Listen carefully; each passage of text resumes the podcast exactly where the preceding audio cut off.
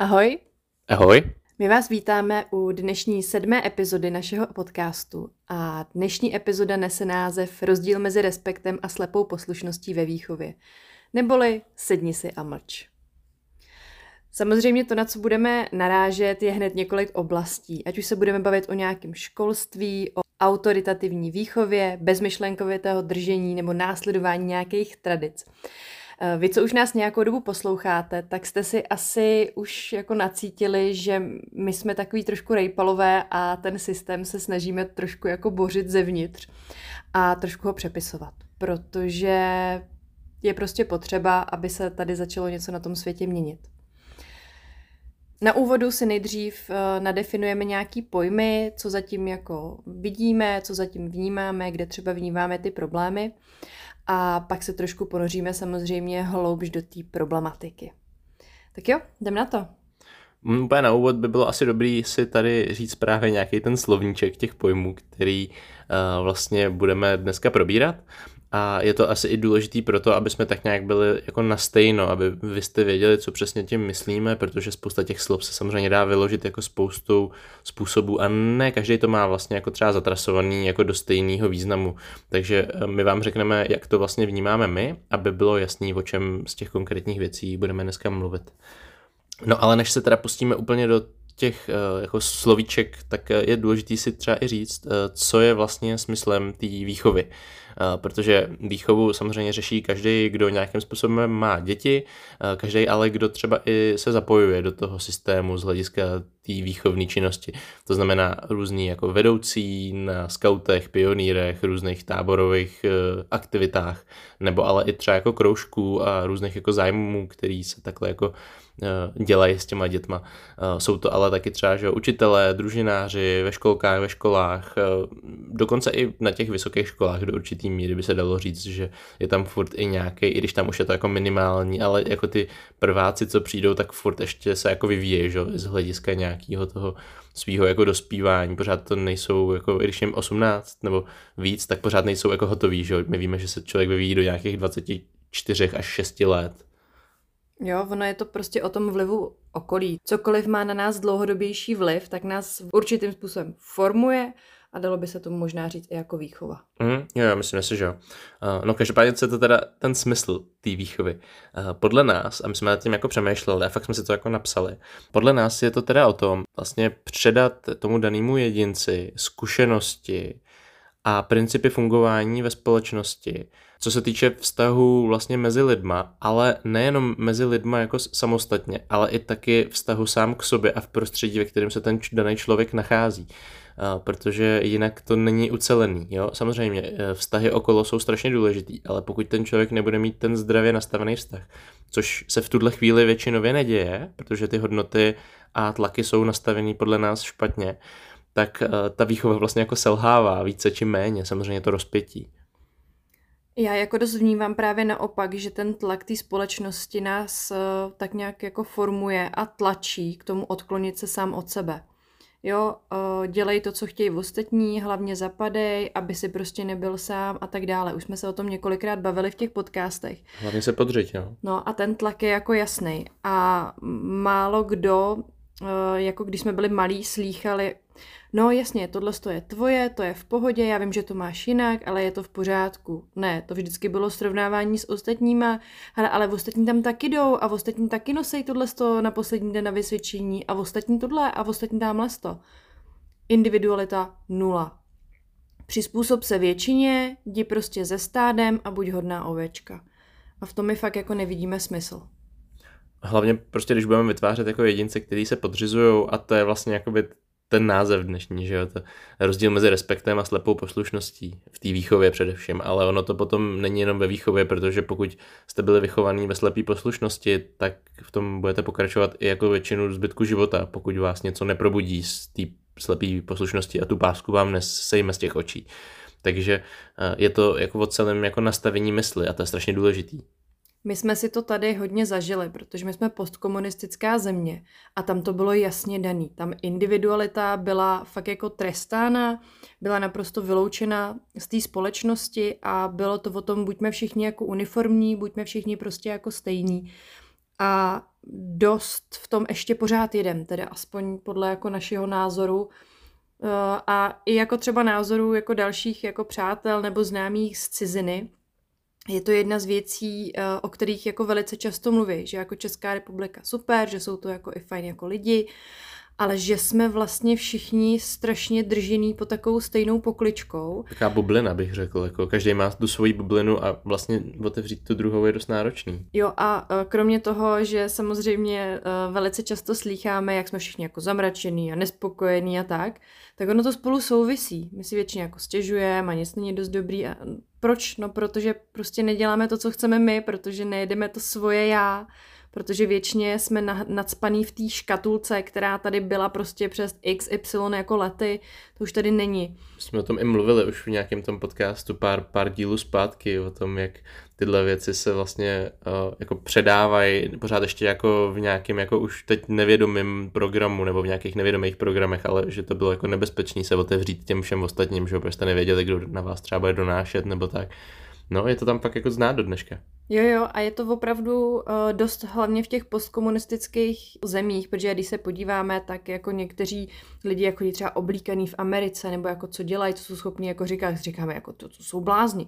Oni trošku jako jsou, ale tady jako je tam vidět, že tam není potlačená ta individualita toho jedince. Neříkáme, že zase úplně všude a v každé komunitě, ale většinově to opravdu platí, že ty země, které měly jako tvrdý režim, což my jsme tady jako měli, tak eh, to tak mají. Je to znát mnohem víc, no. A my vlastně cítíme, že jedna z těch věcí, která je v tom uh, smyslu té výchovy důležitá, je právě udržet ten balans mezi tou komunitou a mezi tou individualitou.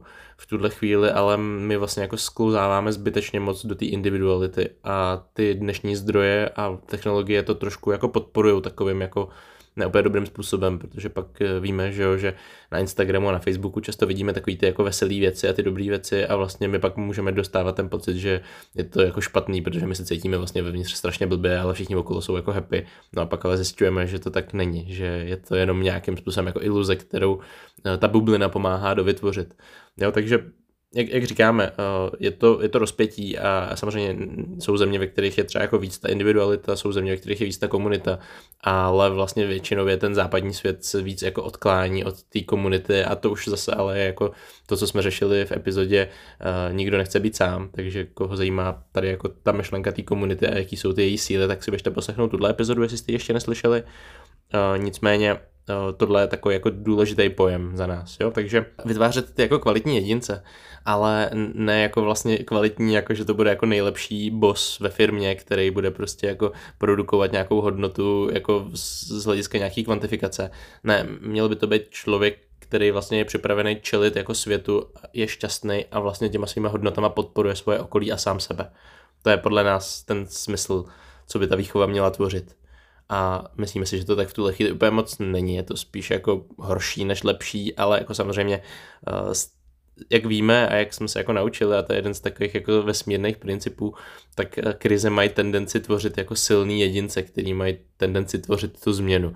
Takže ono se to tak jako probouzí postupně. Jsou lidi, kteří jako jsou schopní eh, se s těma svýma traumatama poprat a vlastně jako začít ty změny dělat, ale je to jako pomalejší a je to neefektivní oproti tomu, co by to mohlo být, kdyby se ta výchova jako celoplošně změnila, kdyby se ten důraz na ní dal. Ale o tom všem se vlastně budeme dneska bavit. Tak další pojem, který tady určitě padne a už od nás padnul několikrát, je vlastně to, co je to respekt. My jsme se o tom s Matějem bavili a tak nějak jsme to dávali dohromady, jak každý z nás to vnímá. My tohle téma samozřejmě hodně probíráme i s dětma na základních školách, když děláme pro ně ty workshopy, protože respekt je tam strašně jako důležitý pojem. A velice nás baví vždycky poslouchat to, jak to ty jednotliví děti jako vnímají, jak to chápou to slovo, jak eh, třeba ten respekt jsou schopni oni sami jako projevovat, jak eh, jako ten respekt je potom projevován jako vůči ním. Je hodně zajímavý, že ty děti vlastně ví všechny, jako, že existuje respekt, ale popsat ho je pro mnoho z nich hodně jako těžký. A co je ještě jako zajímavý, protože my, když jsme si dělali přípravu na tenhle podcast, tak uh, jsme si zkusili slovo respekt i dát vlastně jako do vyhledávání, co je jako definice. A hrozně nás vlastně jako překvapilo, že definice respektu, alespoň podle jako Google, který to je, hledali jsme v angličtině. Byla Wikipedie. No, no, no. T- tak nám vlastně jako uh, řekl takovou jako definici jako úplně zcestnou podle nás. To je jako kdyby jsme řekli, co je to radost a někdo by vám řekl, radost je, když se smějeme. Eh, ten Google nám vlastně vyhodil anglickou definici a to, co tam byl ten základ, bylo, že je to vlastně jako obdiv vůči někomu nebo něčemu na základě toho, co umí, toho, co dokáže. A my jsme se shodli s Matějem, že vlastně s tím nesouhlasíme, že to není pro nás eh, definice respektu. To může být jako vyjádření toho respektu, ale není to to, co to ten respekt je. A my jsme se teda shodli uh, na nějaký definici a tou je, že my vnímáme respekt jako schopnost přijmutí faktu, že všichni a všechno, co je prostě jako kolem nás, je si rovno. Aspoň na té minimální rovině, která je stejná.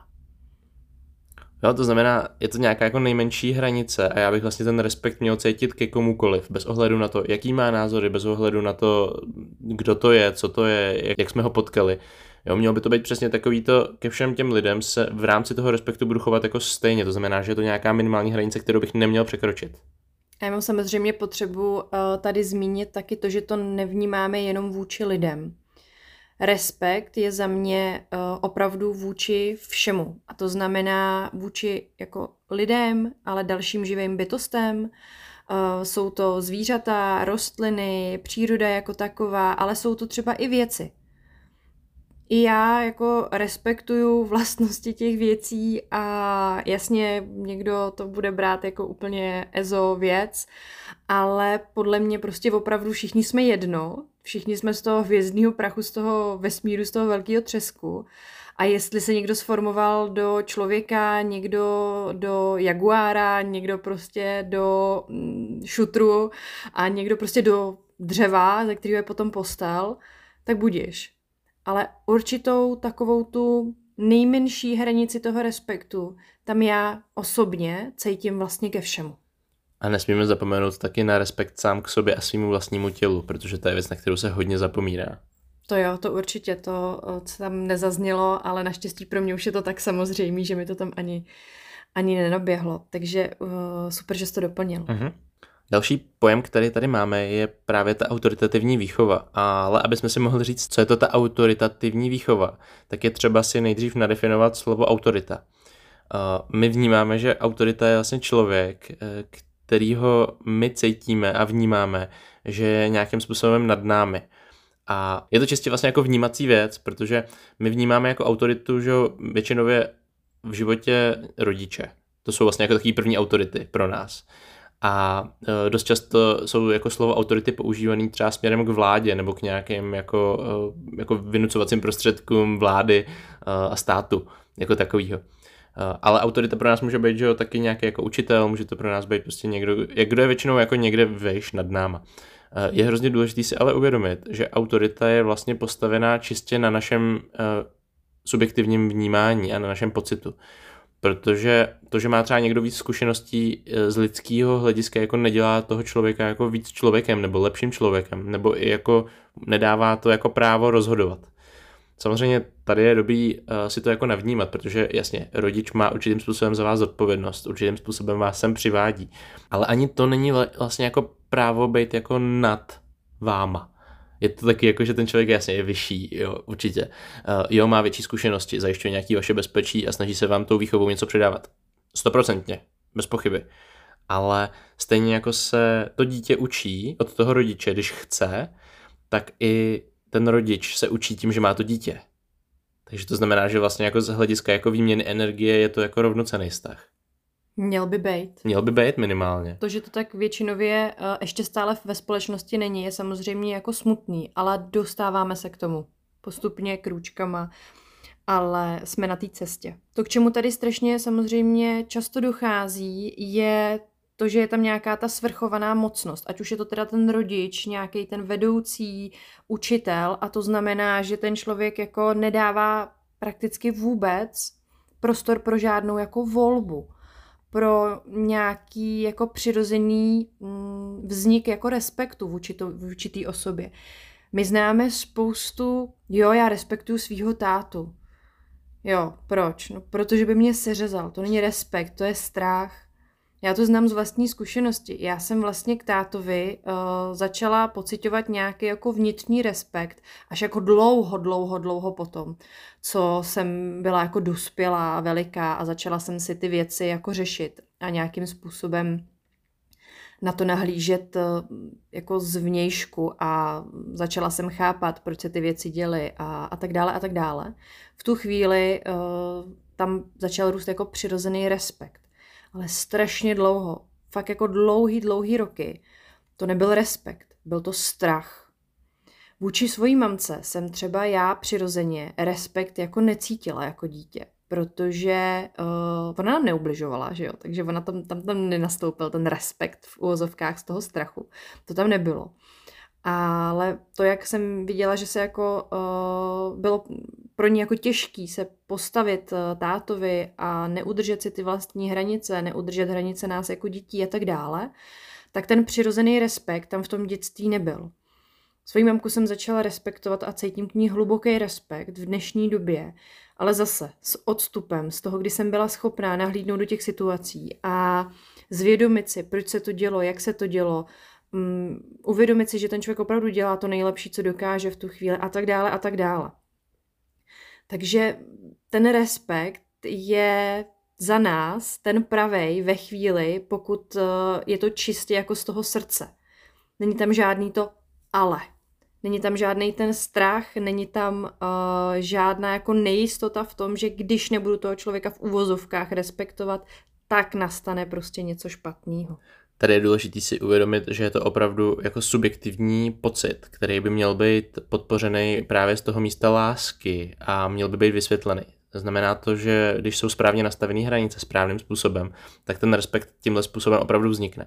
Pokud je ale nastavený nesprávným způsobem, a to se děje v drtivé většině aktuálně jako výchovných eh, jako metod, které jsou v tom mainstreamu, v tom v té většině, tak to vzniká právě na základě i jako částečně jako toho dobrýho, není to vždycky jenom o tom špatném, ale i právě tím, že je to jako nastavený těma jako neúplně zdravýma hranicema, ne tím hlavně jako vymáháním zdravých hranic. Je strašně uh, nesmírně podstatný, jakým způsobem to ten rodič dělá, protože většina rodičů to zná právě a přebírá z autoritativní složky té výchovy, kdy se vlastně staví do té pozice toho policajta, který jakoby ty pravidla tvrdě jako nastavuje a vymáhá. A to může být právě jako špatný. Já už jsem tady říkal na začátku toho popisu, že je to naše čistě subjektivní vnímání, e, nicméně je to o tom vzniku. My totiž jako malí vlastně jako uvěříme tomu, že ten silný rodič, který si tu sílu prostě jako může na nás jako exercizovat, jak potřebuje, tak uh, ten je ta autorita a od té chvíli vlastně přejímáme kohokoliv, koho vnímáme v, tý, v tomhle světle, jako že je nad náma, že je jako mocnější, silnější, tak ho pak takhle vnímáme. Jo, ale to je zase na jednu stranu i dobrý, protože vy, když si tohle uvědomíte, tak můžete to jako změnit u sebe a můžete ten přístup k autoritám a třeba strach z chyby a tyhle věci, které jsou na to často navázané, ovlivnit a začít jako rozkládat. Samozřejmě do tohohle z toho se počítá, a já mám ještě potřebu to tady zmínit, i vzdor. On totiž vzdor, eh, jako proti autoritám třeba například, je ve výsledku úplně jenom jako druhá strana toho stejného problému. Vy pokud zdrojete autoritě, tak je to jenom váš jako pokus o to si přebrat tu kontrolu zpátky, ale vlastně jako vy se stejně chováte jako tak, jak, jako vy jenom otáčíte na druhou stranu. Není tam ta svobodná volba furt vlastně, není v tomto, hele, tak je, já to prostě s tím tátou zkusím vykomunikovat, vysvětlit mu, že tohle není v pohodě. Je to prostě, já udělám B, protože on říká A, ale to vlastně jako děláte furt jako to stejný v podstatě, jo? To, furt to není jako o té svobodné volbě, ale je to o tom, já prostě se postavím a půjdu proti. A zpátky k té výchově, ať si to tam jenom teda dousadíme, autoritativní výchova je teda o tom, eh, že ten rodič, nebo ten učitel, nebo ten, kdo je tam v té pozice té autority si vlastně jako bere víc síly, než je jako nutný a určuje ty věci v rámci té výchovy. Velice, často jsou tam rozkazy na místo nějakých jako doporučení a podmínek, uh, jsou tam tresty, můžou tam být taky pochvaly, oni tresty a pochvaly jsou vlastně jenom jako zase dva opozity jako stejného rozpětí. Uh, dost často tam můžou být takové ty věci, no je to tak, protože jsem to řekl, nebo já mám pravdu, prostě vždycky. A taky tam je nezapojování toho dítěte do té tvorby toho daného systému. Jo, prostě takhle to bude, já jsem to takhle vymyslel, možná, že vám to nemusí dávat smysl, jako vy si prostě řeknete, a teď tohle pravidlo, co jsem vymyslel, já jako dítě může být jako smysluplnější, ale ten rodič prostě ne, je to takhle, protože jsem to řekl. No, to jsou přesně ty eh, principy, které se v té autoritativní výchově vlastně používají a držej a zase to prostě vede k tomu, že vy máte v podstatě jenom jako jedinou možnost. Jako slepě následovat to, co vám ten rodič říká, protože když to neuděláte, tak prostě jsou tresty, jsou je křik, je bolest, je emoční bolest a to prostě vede zase jenom k nějakému jako utrpení a k vám, protože vy se jako naučíte, že tohle je jediný způsob, jak prostě jako fungovat v tom systému jako pokojně a to je strašně špatný a toxický. Prostě drž hubu a krok. Jo, v podstatě.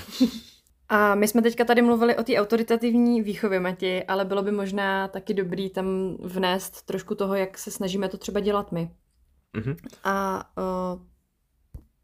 a jak už tady několikrát padlo, my se snažíme jít někde jako doprostřed, do toho balancu, nebejt ani v jednom tom extrému, protože jsme zjistili v uh, několika oblastech našeho života, že extrémy prostě jako nefungují, nejsou dobrý, není to dlouhodobě udržitelný a není to asi ani cíl toho vesmíru, jak to jako vymysleli.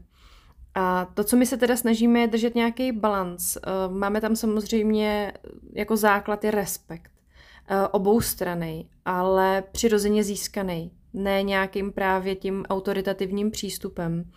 A není to tak, že ten respekt se získá teď, hned a tady mě budeš respektovat. Já jsem tvoje maminka a ty budeš prostě poslouchat to, co já říkám. Takhle to nefunguje, fungovat to nikdy nebude. Ten respekt se buduje asi podobně jako důvěra. Jo, je to postupný, je to pomalý a i ten respekt se dá velice snadno jako zranit nebo nějakým způsobem poranit. A je potom zase na obou, aby uh, si zvědomili to, že chtějí ten respekt jako si získat zpátky a zpátky si ho uzdravit. Což je samozřejmě dost těžký pro naše ego mnohdy, protože uh, tam vystřelí takový to, já jsem starší, já jsem zkušenější, já vím víc a tak dále a tak dále. Uh, Eh, je dobrý s tímhle pracovat a opravdu si uvědomit, že respekt je získaná věc. Jen tak, jak už to tady uh, řekl Matěj, naprosto individuální a my nemůžeme, nebo aspoň z našeho pohledu, uh, nemůžeme jako vyžadovat ten respekt. On by měl vyrůst přirozeně. To, co tam taky se snažíme v té výchově je, je uh, samozřejmě megatuny lásky a přijetí tady je důležitý tou láskou nastavovat ty hranice. Ono by to opravdu měly být jako pevný hranice, ale ne autoritativní. Mělo by to být, hele, tohle prostě nemůžeš dělat, protože to ovlivňuje někoho jiného negativním způsobem, ale to, jak to říkáte, by mělo být zalitý tou láskou. Mělo by to být prostě, ne, tohle prostě neděláme, protože to jako špatně, se šupé, blbej. Ne, má to být, hele, vidím, že si prostě tady chtěl zkusit třeba tohle, ale není to dobrý, protože tím právě jako narušuješ prostor prostě dalším lidem a je třeba to respektovat a je třeba tam pravit tu laskavost. Jasně, nebo tím někoho třeba ohrožuješ. Vysvětlit je strašně důležitý. A mm, to, co my jsme začali používat, tak je to, že ve chvíli, kdy se řeší nějaká taková jako v uvozovkách jako těžší, závažnější věc, tak zvědomujeme těm dětem, eh, že to nedělá špatnýma lidma, že třeba něco jako zkazili, eh, rozbili, udělali nějakou chybu, tak jim fakt zvědomujem, protože to slyšejí všude kolem sebe, že prostě je to špatný. Tak my jim zvědomujem, že to jako není špatný, že je to pro prostor pro to, to jako příště udělat jinak, zlepšit to, že je milujem a že je to jako lidi nedefinuje. Že to nedělá z nich špatného nebo zlýho člověka. To je věc, kterou tam posíláme velice často a potřebují to obě dvě ty děti. Když si to tak jako teďka zpětně probírám v té hlavě, uh, tak ve chvíli, kdy se třeba Máťa fakt jako vsteká a on má ty výbuchy vsteku jako, um, jako dost explozivní, takže uh, tam těch emocí tam z něj jako tryská spousta, tak i v tuhle tu chvíli uh, najít v sobě ten klid, na což je skvělý to dechání, by the way, uh, tak eh, a říct mu v tu chvíli, hele Maty, tohle nejde, nemůžeš prostě ve chvíli, kdy jsi naštvaný, tady jako kopat do zdí nebo uh, kopnout do ségry nebo něco takového, to není laskavý, chápu, že máš ten přebytek těch emocí, pojďme vymyslet nějaký způsob, který je můžeš pustit. Ale nedělá to z tebe špatného člověka, každý z nás má emoce, musíme se naučit s nimi pracovat a milujeme tě i ve chvíli, kdy se vstykáš. Není to prostě o tom mít to dítě ráda jenom ve chvíli, když je hodný, ale o tom jsme se povídali v zlobivých holkách. určitě to taky není o tom, ale nechat to dítě jako dělat si, co chce, prosím vás. Jo? Je, tam, je tam určitě ta jako hranice, za kterou samozřejmě jako nemůže jít a pak jsou nějaký důsledky. Ale to nás dostává vlastně k dalšímu bodu a to je vlastně svoboda, ale odpovědnost, což je jeden z těch principů, který se jedou právě v té Montessori výchově. A my to jedeme skutečně. To znamená, ano, ty děti mají jako velkou svobodu, ale ve chvíli, kdy prostě překročí nějakou hranici, tak mají z toho přirozený důsledky, které jsou jako odpovídající tomu, co provedli a který jsou vykomunikovaný dopředu. To znamená, mm, tak jak už tady několikrát jako padlo v těch našich podcastech, tak my s těma dětma společně eh, tvoříme ty naše domácí pravidla nebo eh, nějakou tu myšlenkovou mapu si děláme a společně se na tom shodneme. Takže ty věci oni ví dopředu. Není to jako bůh, hele, teďka tohle to jsem si teďka vymyslela, protože jsem prostě naštvaná. Což si myslím, že je taky dobrý, protože ty děti potom uh, ve chvíli, kdy to jako udělají nějakou tu věc, tak tam uh, jde taky to, jo, hele, domluvili jsme se na tom, že uh, ten důsledek je takovej. Souhlasili jsme všichni, hele, je to tak.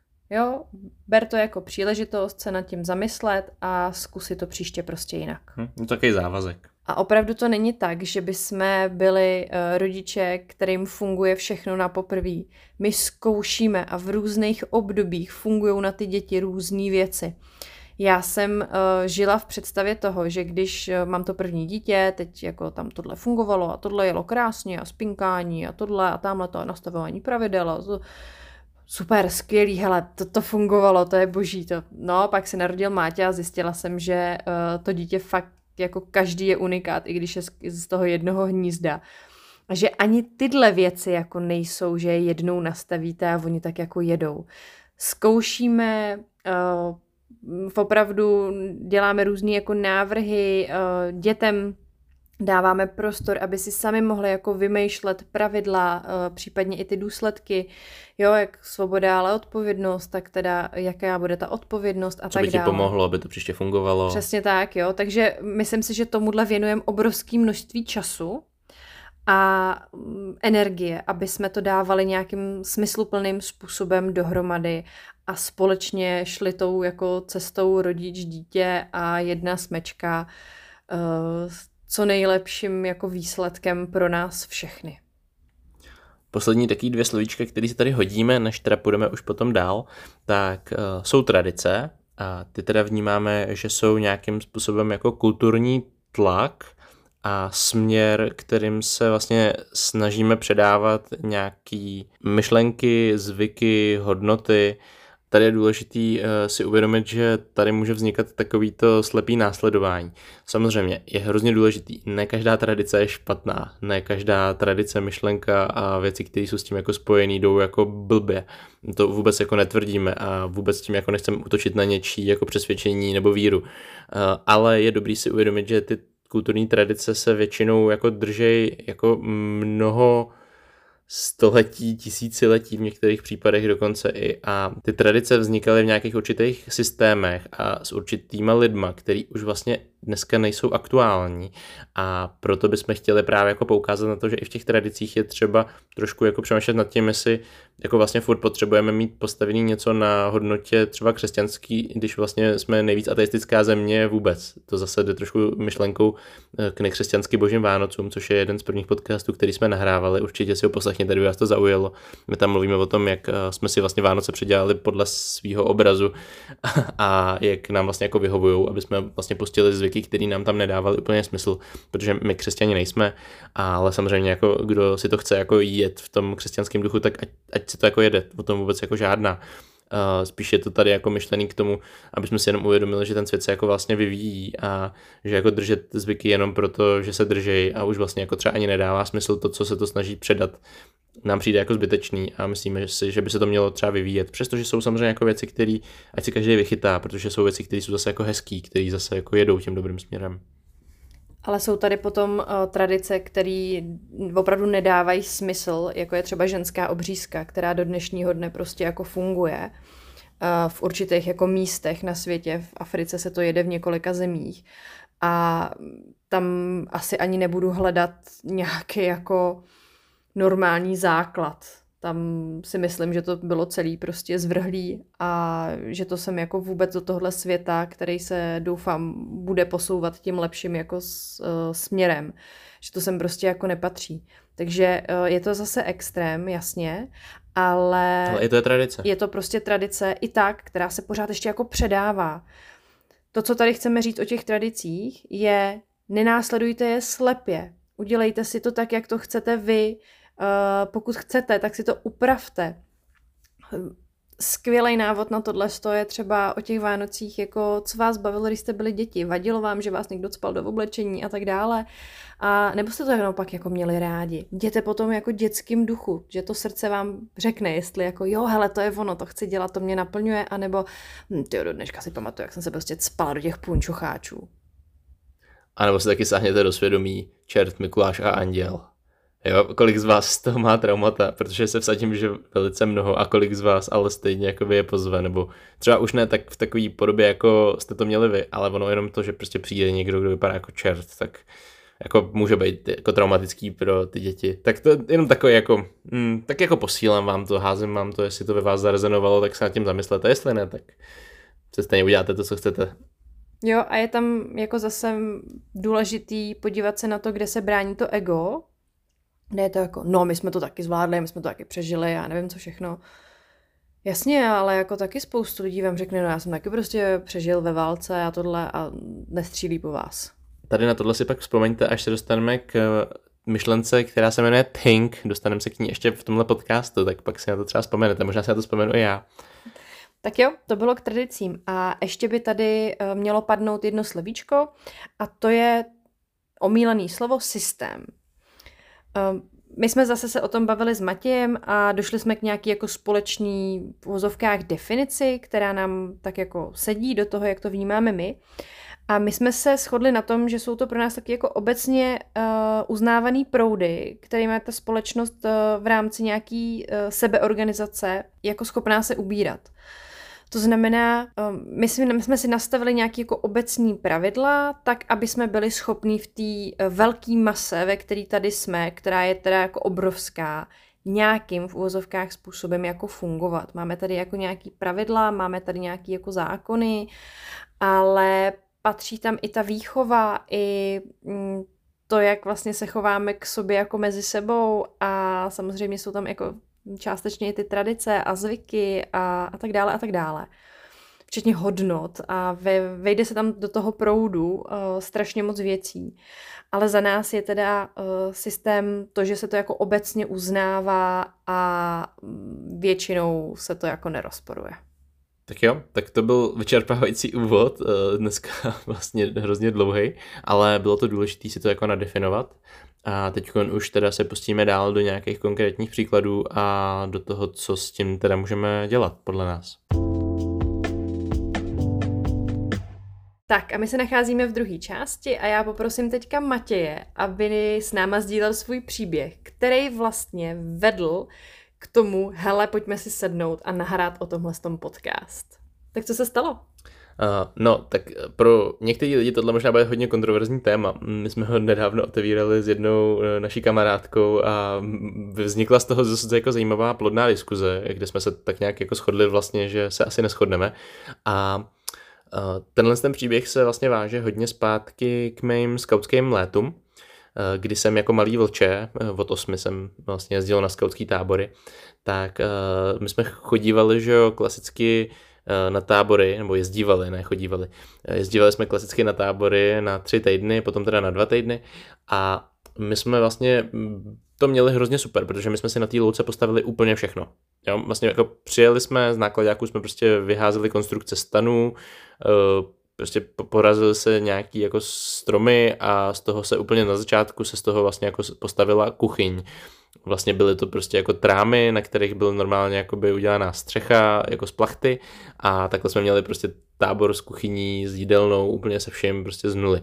Potom teda časem uh, se přešlo na kovové konstrukce těch uh, hlavních místností, jako je kuchyň a jídelna, takže vlastně jsme se stali opravdu jako čistě soběstačnýma a nejekologičtějšíma, co jsme mohli, alespoň v rámci toho jako pobytu tam. A mně to přišlo vlastně hrozně vždycky vtipný, protože my jsme tam seděli vlastně na louce přikrytý plachtou. Vlastně jako v uvozovkách to místnost byla, ale vlastně tak jako úplně ne.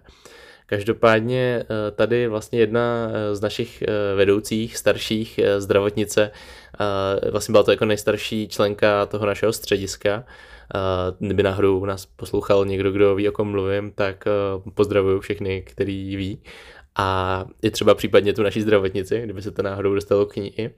A ona vlastně nás tak jako vychovávala hodně, protože ona, jak byla jako starší, že jo, tak měla ty hodnoty a ona jako je skvělý, hodný člověk, o tom žádná, nás to samozřejmě v té době strašně štvalo, protože my jsme, že jo, naběhli úplně celý jako načatý do ty jídelny, že jo, s těma ešusama, prostě s tím jídlem, jsme si sedli a teď jsme začali jako dlabat, že jo, prostě úplně hladový po tom, co jsme tam jako běhali a najednou se ozvalo, sundejte si ty čepice, jste v místnosti. A my jsme to prostě nenáviděli.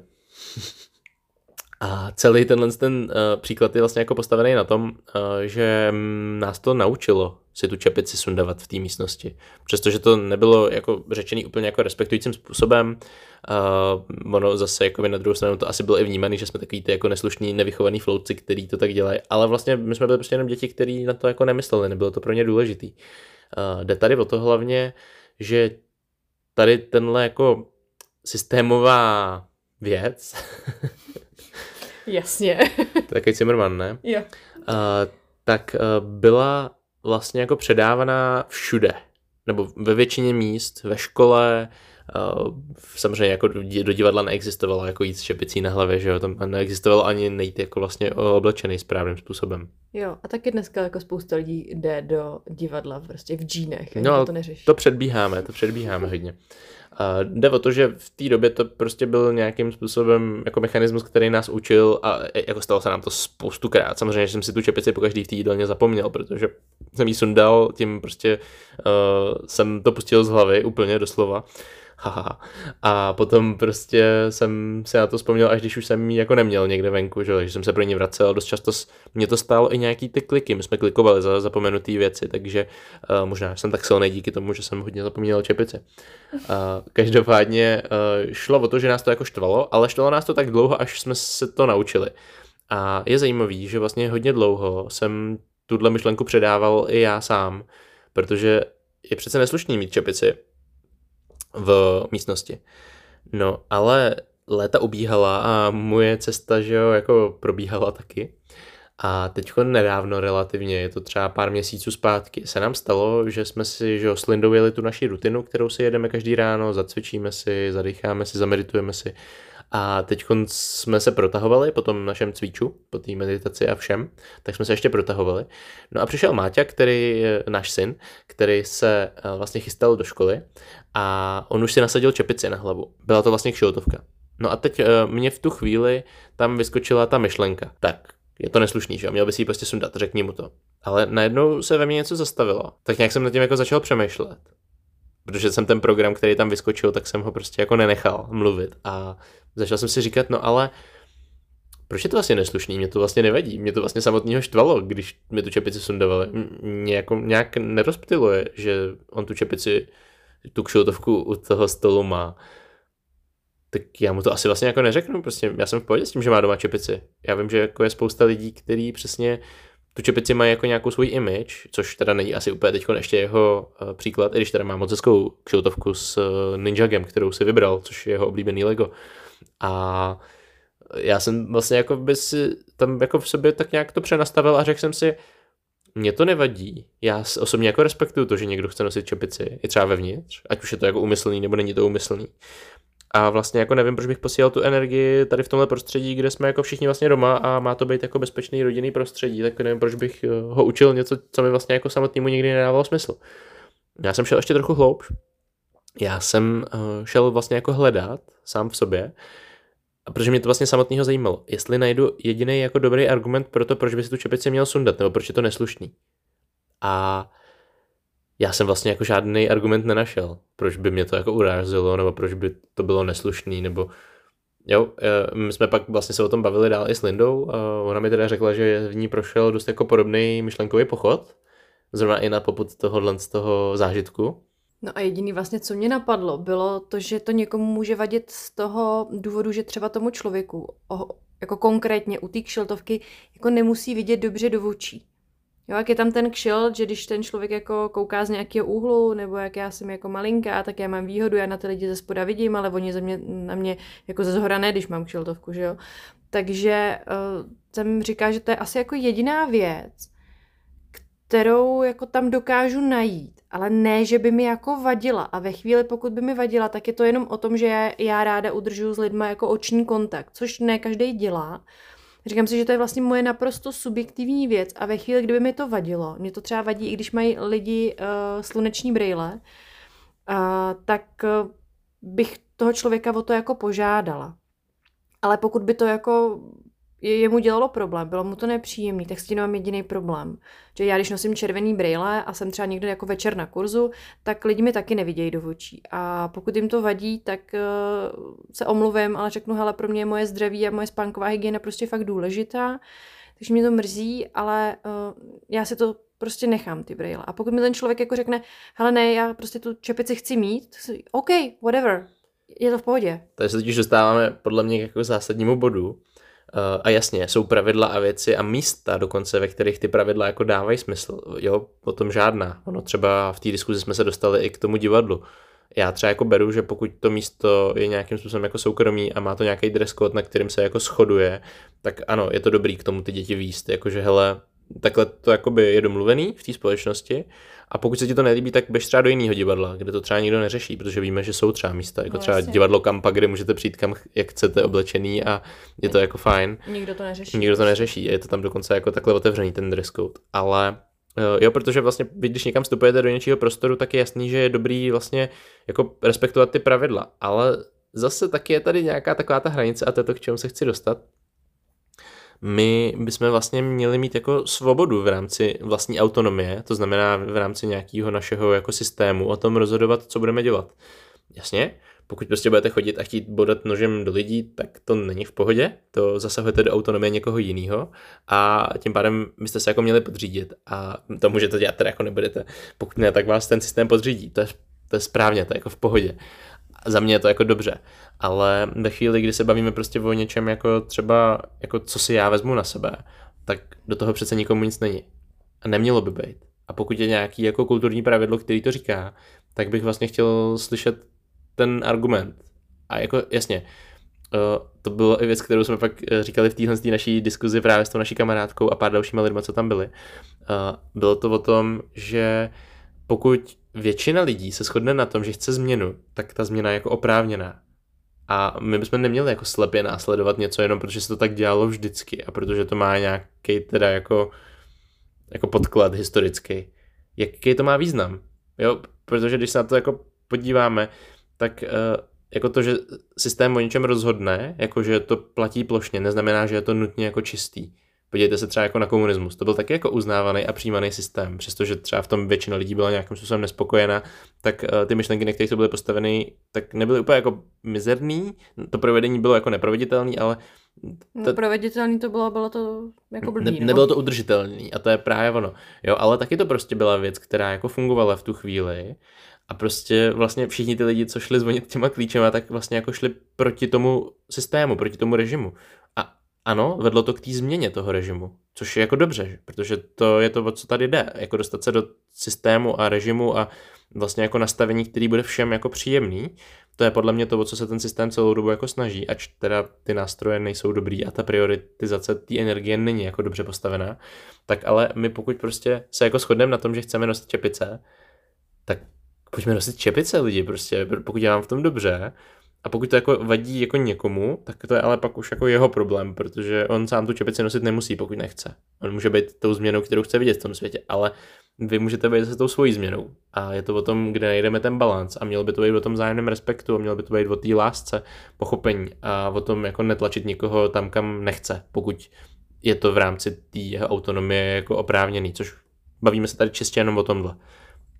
Ta čepice je krásný příklad, ale samozřejmě to je potom jako tisíc různých dalších jako mm, příběhů a příkladů, jo, tetování. Kdo mě zná, tak ví, že já jsem jako už docela jako počmáraná, barevná a kdo mě zná trošku líp, tak ví, že ještě nekončím a jsem s tím v pohodě, ale taky jsem se prostě setkala s tím, že mi v práci prostě řekli, že, a to jsem byla jako minimálně, to jsem měla jako černou tlapičku na předloktí, a další tetování, které jako nebyly vidět jako z mýho, z mýho oblečení. A bylo mi prostě řečeno, že jestli tam chci dělat, tak si to musím jako zapatlat make-upem. No a já jsem využila svoji svobodný volby, já jsem řekla, ne, jako, jestli vy máte tohle pravidlo, tak já tady prostě dělat nebudu. A bylo to v pohodě, oni byli spokojení, já jsem byla spokojená, ale já nebudu prostě popírat uh, svoje já kvůli tomu, že někomu se to jako nelíbí. A Zase jsme u toho, jako potetovaní jsou prostě kriminálníci. Jako kolik babiček vám tohle to řekne, kolik rodičů ještě v dnešní době tohle to jako řekne. Naštěstí čím dál tím míň. Přesně, jo, naštěstí se to jako hejbe. A třeba i u toho tetování, tak ten příklad jsem vybrala právě proto, aby jsme si na ně mohli ukázat, že se to hejbe k tomu jako lepšímu k tomu uh, větší tolerance, jo, prostě už jsou doktoři potetovaní, vojáci potetovaní a učitelé potetovaní a všechno jako možný tyhle profese což by dřív prostě neexistovalo. Já jsem znala spoustu právníků, kteří byli uh, a potetovaní, ale tak, aby jim to nebylo vidět prostě skrz oblek. Jo, aby prostě byli skrytý tím oblečením a to byste se divili, co všechno na tom těle oni dokázali mít, ale museli to skrývat. A myslím si, že už jsme jako lidi dál, tak pojďme tyhle věci respektovat a pojďme o nich hlavně mluvit. Už já, když jsem byl na střední škole, tak zrovna ta, už zrovna ty čepice uh, začínaly být mnohem víc tolerovaný i těma učitelama, protože dost často už to právě byla součást té image, že jo? Kdo si pamatujete, tak uh, pár třeba deset let zpátky, uh, začínala být hodně populární takový ten jako hip-hopový styl a k tomu prostě patřila ta bejska, že jo, taková ta čepice, ta kšiltovka s rovným kšiltem a uh, ono bylo tak těžké s tím bojovat, že postupně jako by se to začalo víc a víc tolerovat. Samozřejmě byli učitelé, kteří nikdy jako nepřestali to bojkotovat, ale bylo spousta lidí, kteří tomu prostě byli otevření a řekli si, jo, mě to vlastně nevadí. Jako prostě, jo, dej se kšil dozadu a jsem s tím v pohodě. A bylo to jako OK. Takže ty změny se jako dějou, ale nejsou tak rychlí a tak uh, vlastně jako zásadní, jak by podle nás jako mohly být, ale přesně jak říká Linda, já vlastně v té Montessori škole, který učím, tak já sám mám tetování celkem velký a uh, je tam spousta lidí, kteří tetování mají a je třeba docela viditelný, takže uh, už je to jako jinde, než to bylo a furt se to jako zlepšuje, ale vlastně pořád je jako lidem strašně moc do toho, co jako dělá kdo jiný a to by tak být nemělo. Pokud to prostě neubližuje, tak to jako nechte být, pokud vás to neovlivňuje nějak. Jo, to, že se vám to nelíbí, OK, ale jako prostě, jako líbí se vám všichni lidi, který potkáte na ulici, jako třeba jak se oblíkají, jako myslím, že ne a je to v pohodě prostě. Pojďme se navzájem podporovat v té individualitě, uh, protože jinak ten svět bude šedivý, uniformní a všichni budeme nosit stejné teplákovky a nebude nám tady fajn. Pojďme si uh, vyjádřit to svoje já jakýmkoliv způsobem chceme, uh, který je zase v těch mezích, o, kterých jsme, o kterých jsme se bavili a bude respektující a bude ale náš, protože já jsem strašně moc jako bojovník za individualitu. Já strašně ráda čtu duše a vlastně povahy lidí z toho, jak se oblíkají, třeba právě jaký mají tetování a tak dále a dokáže z toho člověk jako vyčíst, myslím si, že docela dost a dá to o tom člověku takový jako obrázek. Mě to strašně baví, protože ten svět kolem nás dokáže být strašně barevný, tak pojďme v uvozovkách být barevný i my. A já na to takhle krásně uh, navážu tím, co my si představujeme jako ten cíl té výchovy. Protože ten je za nás naprosto jasný a řekli jsme si ho. Ale to, co je tam ten problém, je to, že momentálně ta kvalita ustoupila té kvantitě. Je tady obrovský množství, obrovský stádo jako lidí a místo, aby se tam dbalo na tu kvalitu, tak se začalo jet na tu kvantitu. Je tam to o tom konzumním já a nepodporuje se právě to tvořivý já. To je ta individualita, o které jsme prostě teďka mluvili. A je to velice složitý být jako individuální. Tady je hrozně důležité jako uvědomit, že tím, že je nás tolik, tak strašně moc, tak eh, ten systém s tím musí nějakým způsobem operovat. Jo, my se vlastně dostáváme do takového módu fakt jako králíkáren, to znamená prostě v paneláky, velký prostory na bydlení, eh, menší prostor na bydlení, protože prostě ty zdroje se musí rozdělit mezi víc lidí.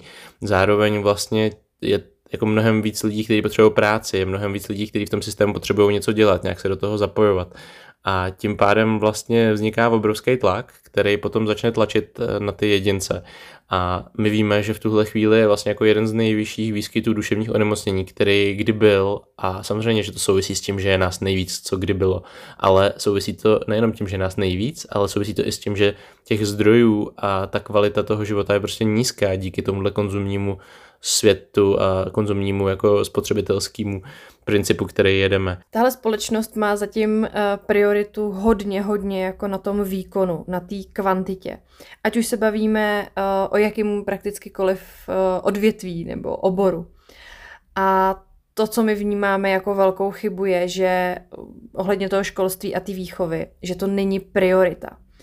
My vnímáme jako strašný velký strašně velký jako mezery v tom systému, právě v té kvalitě tohodle z toho. Vemte si, jak by ten svět vypadal, kdyby každý předtím, než eh, se rozhodne mít jako rodinu, by si udělal takzvaný jako řidičák na dítě. To znamená, hele, podíváme se do toho, jak seš na tom ty, aby si zbytečně prostě ty traumata, které tam v tobě byly zanechaný, aby si zbytečně nepředával dál. Hele, respektující výchova je takovýmhle způsobem, takhle by to mělo být nastavený, takhle by to mělo fungovat, jste si s dítětem rovný, uh, mělo by to být o nějakým jako vzájemným vztahu, uh, který je v balancu a tak dále a tak dále. To je mimochodem jeden z našich projektů, který bychom chtěli časem rozjet. jo, Řidičák na dítě. Řidičák na dítě. Uh, chceme mít dítě. Jo, hele, máš na to papíry? Geniální. Bylo by Ale to super vlastně. O tom, o tom jako později. A i já bych to vlastně strašně uvítala, protože by to strašně ulehčilo nejenom mě, ale i těm dětem. Hmm. A bohužel to zatím není, ale co není, může být. Jako chodíte do autoškoly, tak byste chodili do dítě školy. Přesně tak. A Samozřejmě tím potom, když by se vychovávaly ty děti jako vědomně, tak oni už by automaticky potom udržovali nějaký jako normální balans i v tom světě okolo sebe. Ať už se bavíme o nějakých jako zdrojích, ať už se bavíme o tom, jak jako pracují s těma vlastníma traumatama, který se zase nepředávají dál a tak dále. Prostě udržitelnost obecně ve všem ať už se bavíme jako o přírodě, uh, o té populaci, uh, o té jako psychické stránce a tak dále. Protože ve chvíli, kdy budeme vychovávat vědomí děti, tak oni k tomu životu budou mít vědomý přístup a to je to, co nám tady chybí. A přesně jak říkala Linda, ta priorita je na tu kvantitu v tuhle chvíli, protože nás tolik, ale furt nás to žene i k tomu výkonu.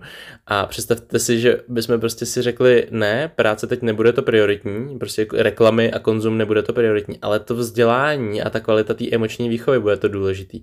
Představte si, že by prostě školy vypadaly jinak a byly to skutečná priorita, že by opravdu prostě bylo mnohem větší procento dospělých, který by se věnovalo mnohem menším skupinkám, zase by to šlo směrem klidně k té komunitě a to by bylo prostě úplně boží. Teď si představte, jo, scénář, kdy veškerý peníze, které se pumpujou do uh, tabákového průmyslu, armády. prostě do armády, do porna, do sportu, prostě všechny tyhle sty. Teď si to vemte, Jo, do chlastu jsem zapomněla ještě bacha. Chlast, to je taky jako velký, velký uh, žerout pe- peněz. Teď si to vemte, že byste tohle všechno vzali narvali byste to do škol, do výchovy, do a toho, do aby jsme lidí, prostě byli dělaj. lepší lidi, jako. Ty kráso, já se chci příště narodit do takového světa. Pojďme to, pojďme to změnit, lidi. Pojďte, jestli se vám to líbí, tak pojďte teď tenhle podcast zazdílejte a řekněte tohle, tahle myšlenka, pojďme do toho, pojďme to udělat, pojďme postupně přesvědčit ty lidi, protože na tom by to fakt jako mohlo celý stát a my pokud nebudeme tu školu a tu prioritu do těchto věcí dávat, protože kdo chodí učit prostě. Jako podívejte se na to reálně. Jako spousta super lidí, neříkám, ale jako spousta vyhořelých lidí, spousta lidí, kteří neví, co by. Hlavně spousta lidí vyhoří v tom procesu. Protože je to prostě hrozný mlínek. Oni jsou nadšení, oni chtějí prostě, jo, já chci pracovat s dětmi, protože tam to všechno začíná, to chci míněný, to já chci, a prostě ty děti se měly jako dobře, aby to bylo... A co se stane? Semele je systém. Jako tělocvikář za pět let vypadá takhle. Hm, tady máte myš, hrajte fotbal. Jo, a já jsem to třeba teďka viděla, já jsem pracovala, dal jsem dělat kurz na jedné škole a tam bylo strašně vidět to, jak ty mladí by jako rádi něco řekli. Jako, mm, jo, mm, nesedí mi to, co tady prostě ta učitelka, která už uh, přesluhuje, tady prostě říká, ale oni to neudělají, protože ví, že oni se na ně potom jako sesypou a oni je tam teď jako vyštípou, zničej a fakt je to, je to strašně nemocný. Jako ten systém toho školství a té výchovy obecně je strašně nemocný a víme o tom. Ale aby jsme tady jako jenom to nehanili, tak uh, my jsme teďka, kdo ví, tak jsme byli na uh, úžasným víkendu Breathe a tam jsme slyšeli nádherný příběh, uh, co se teďka děje na Kostarice. A tam ve školách eh, nejenom, že učí děti třídit odpad, to už se učí na spoustě školách. Tady ty školy chodí dokonce jako uklízet pláže a jako mají takovou jako nástavbu k tomu, že to není jenom, hele, tady se takhle třídí, ale je to ještě o tom, že oni se jako ještě do, do toho jako meditujou, do toho si povídají o tom, kam tyhle vlastně věci konzumní jako vedou, protože oni to vidějí kolem sebe, ten bordel, že jo, a tak dále.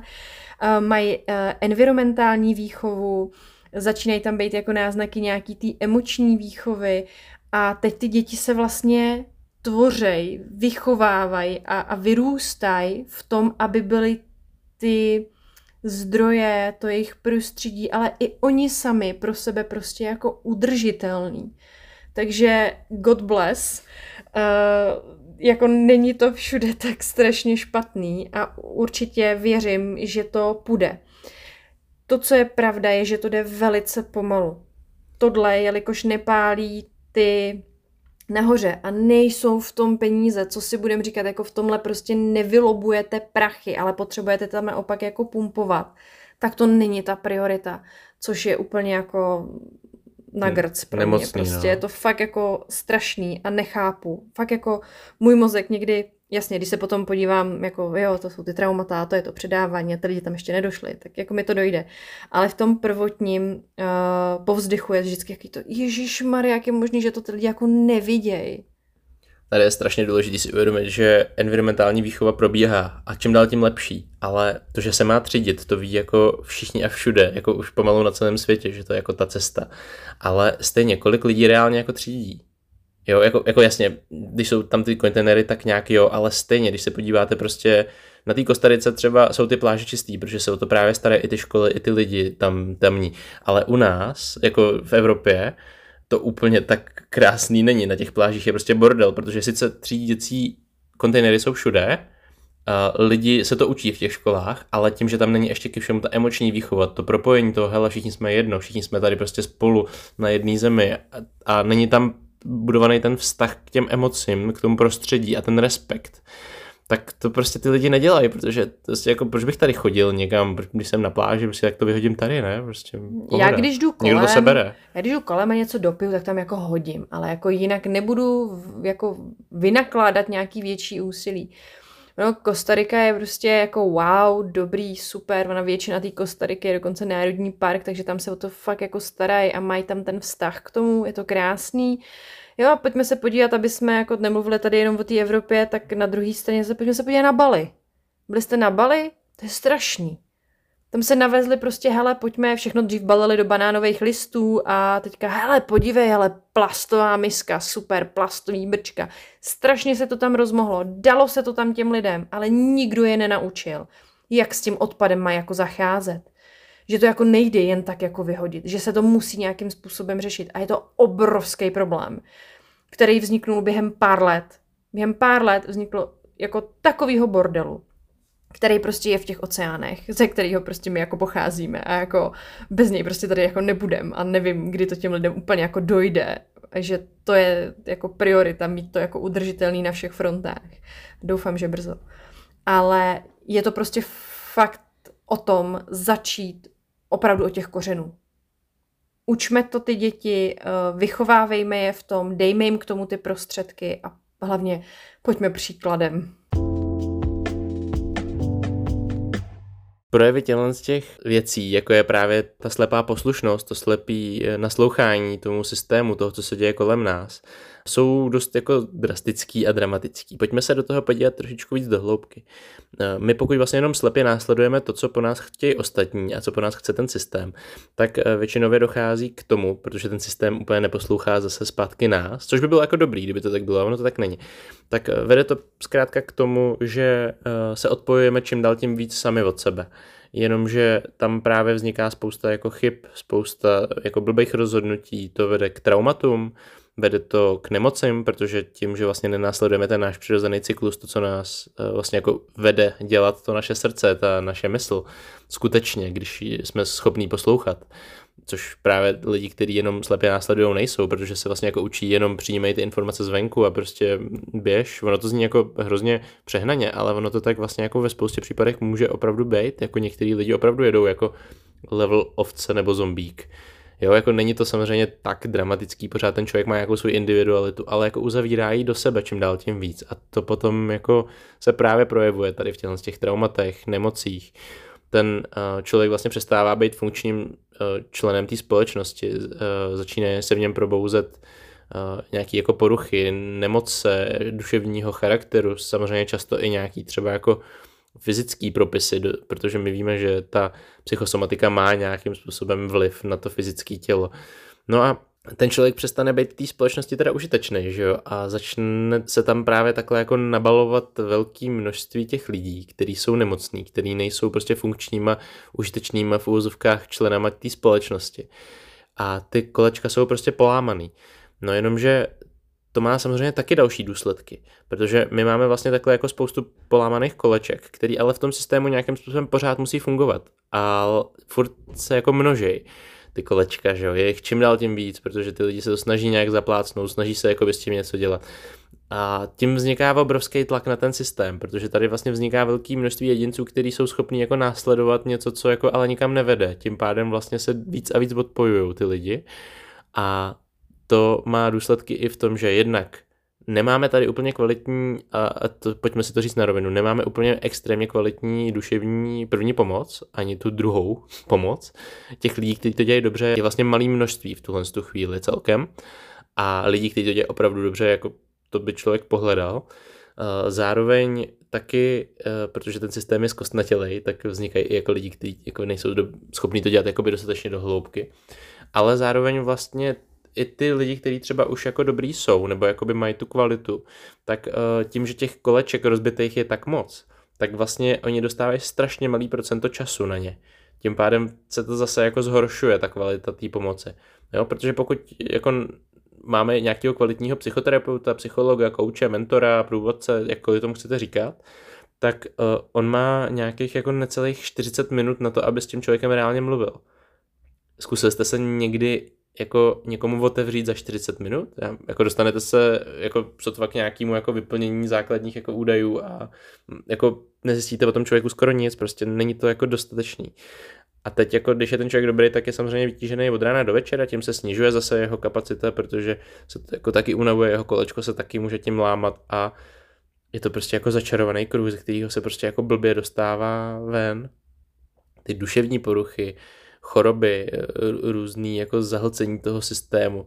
To je jako strašně destruktivní a jako vede to špatným směrem a končí to blbě. No a jaký jsou teda ty dva eh, způsoby, kterými to vlastně jako můžeme uh, změnit, nebo jak to může dopadnout. Oni jsou dva, jeden je jako hodně blbej a pokud nevíde ten druhý, tak to dopadne tím prvním a bude to jako v pohodě eventually, jenom to bude jako hodně blbý a hodně těžký. A špatně se to poslouchá lidem většinou. Jo, je to tak. A ten druhý ten je jako lepší, ale je to zase jako víc práce. A buď to si teda uvědomíme, že to k tomu druhému a začneme s tím něco dělat reálně, aktivně, no a nebo to prostě spadne do toho prvního, tak... Eh, ten první je jasný. Tam je prostě drastický snížení populace. A možná to fakt jako k tomu dospěje a bude to taková ta jako samoregulace toho systému, protože ať už se bavíme o nějakých jako tlacích, které tu jsou a potom vznikají různé jako války, nebo jsou tady jako nemoci, nebo přijdou nějaké jako živelné katastrofy, protože se k té přírodě chováme tak, jak se chováme. Vyčerpání zdrojů, že jo? Vyčerpání zdrojů a nevím, možná to jenom přestane někoho nahoře bavit a pošle nám sem nějaký velký šutr. Whatever. Uh, to je ten jeden způsob, který prostě možná nastane, ale bylo by fajn, kdyby jsme nějakým způsobem to vypreventovali a spíš používali ten druhý. Což je nějaký vědomý zásah do té výchovy, o který jsme tady mluvili. A uzdravování těch systémových traumat, těch kolektivních. A pochopit, proč se to vlastně děje, kde jsou ty příčiny a nějakým způsobem na tom pracovat, začít to měnit. A to, co je strašně důležitý, a je to nejenom v té mojí oblíbené první pomoci, ale platí to ve všech podle mě jako oblastech eh, našeho zdraví, je prostě prevence. To znamená, pojďme se snažit eh, vlastně nevytvářet už další rozbitý kolečka. Pojďme se neopak snažit udělat ty kolečka fakt jako silný, sebevědomý, aby fungovaly, aby v tom systému chtěli být. A to samozřejmě padá na nás, jako na rodiče a děti. Mm, my pokud vlastně to vezmeme jako dobře a dáme ten důraz eh, do té výchovy a na to, aby se ten systém teda uzdravoval, tak my vychováme děti, kterým vlastně dojde, že ta udržitelnost, ta environmentalistika s tou emoční výchovou jsou extrémně důležitý a těm lidem by mělo přirozeně dojít, že to snížení populace je jako logický krok v tuhle chvíli. To znamená, jo, prostě. to znamená opravdu uh, nám jako dojde, že je teda na místě začít se množit míň, prostě uděláme si nějakou jako restrikci a těm lidem to nebude vadit, když se opravdu uzdraví ty věci, protože uvidí, že to je jediná udržitelná cesta, protože stejně jinak jako poumíráme nějakým způsobem. Tak pojďme to udělat jako řízeně. Prostě budou lidi, kteří se vzdají dětí, třeba jako na jednu, dvě generace, nebo budou nějaký jako omezený principy. To nevíme, jak jako se stane nebo jak to proběhne, to je samozřejmě teoretický. Ale ono vlastně, když se na to podíváme, tak já začínám jako se setkávat s čím dál tím víc jako lidma, kteří nechtějí děti. A nechtějí je právě proto, protože cítí, že ten systém je prostě neudržitelný že mají jako dost svých problémů, sami si to musí jako uh, vyřešit. Spousta lidí řekne, a jaký ten život ty děti budou mít, jako, teď, jako podívej se, už teďka jako nám dochází jako čerstvý vzduch, dochází nám prostě voda, kácíme pralesy a já nevím co všechno, jako jídlo je neudržitelný a tak dále. Nemovitosti jsou drahý. Jo, do tohohle chceš prostě přivízt dítě? No nechceš. A čím dál tím víc lidí už se vlastně samo vzdává ty možnosti, ty děti mít, což je jako za nás dobře. Já opravdu jako nesouzním s tím, když někdo vyslechne si kritiku za to, oh, ty nechceš mít děti, a rovná se jako ty jsi zlej člověk. To je jako když vám někdo řekne, no já nemám rád psy, tak okamžitě se ho zaškatulkujete, prostě to je zlej, prostě člověk, fuj, vošklivý, už s ním v životě nechci mluvit. A spoustakrát se to fakt jako stane v té společnosti a ty lidi mnohdy mají ty děti pod tímhle nátlakem, což je jako jiný téma, ale potřebovala jsem to tu jenom takhle jako zmínit, že ty lidi, co nechtějí přirozeně mít děti, opravdu jsou a buďme k ním otevřený a buďme rádi, že jsou takový lidi, kteří přemýšlejí nad tím, jako co ty děti, co oni, jestli budou dobrý rodiče a tak dále. Pojďme z toho udělat jako naprostý opak, jako čirujme tyhle lidi, yes, jako díky. Já vím, že se to úplně asi nebude poslouchat všem jako dobře, ale ta rovnice je jako dost jednoduchá. Ten prostor a ty zdroje jsou omezený. A my pokud je chceme jako, jako držet v udržitelné hladině, tak není možný, aby tady bylo prostě 9 miliard nebo více lidí. A, a bude se to prostě jako projevovat v tom systému negativně. My ten systém můžeme změnit samozřejmě i v to, jako není to o tom, že bychom měli teď začít zabíjet lidi, aby to jako bylo vyrovnaný. Ne. My potřebujeme to vzít ale jako smysluplně a vědomně a ty lidi jako výst k tomu, aby prostě se nemnožili zbytečně, protože ty zdroje jsou prostě ohraničený jenom jako vlastně místem a časem a, a nemůžeme prostě jako přivíst deset lidí k jednomu stolu a tvářit se, že všichni budou spokojení a šťastní a budou mít stejně jako dobře. Oni asi budou mít stejně, ale nebudou mít dost tím pádem. A to je prostě jako jednoduchá myšlenka, se kterou samozřejmě rád se s vámi o tom pobavím, kdyby vás to jako někoho eh, jako zajímalo ta diskuze, ale myslím si, že jako na to není řešení v tuhle chvíli jiný, než vědomně tu populaci jako začít snižovat postupně. Příroda si to taky reguluje. Jo, když se podíváme na některé živočišní druhy, jakmile se něco přemnoží, tak ta, uh, jako příroda na to reaguje. Ona si to reguluje jako sama. My jsme jenom hodně přizpůsobiví. My jsme strašně přizpůsobiví a díky tomu, co všechno jako umíme jako si vynalézt a čím všem se umíme jako pomoct, tak my jsme jako strašně vodolný hmyz, protože jsme dost populačně jako stejně na tom, protože hmyzu je obrovské množství a nás jako taky.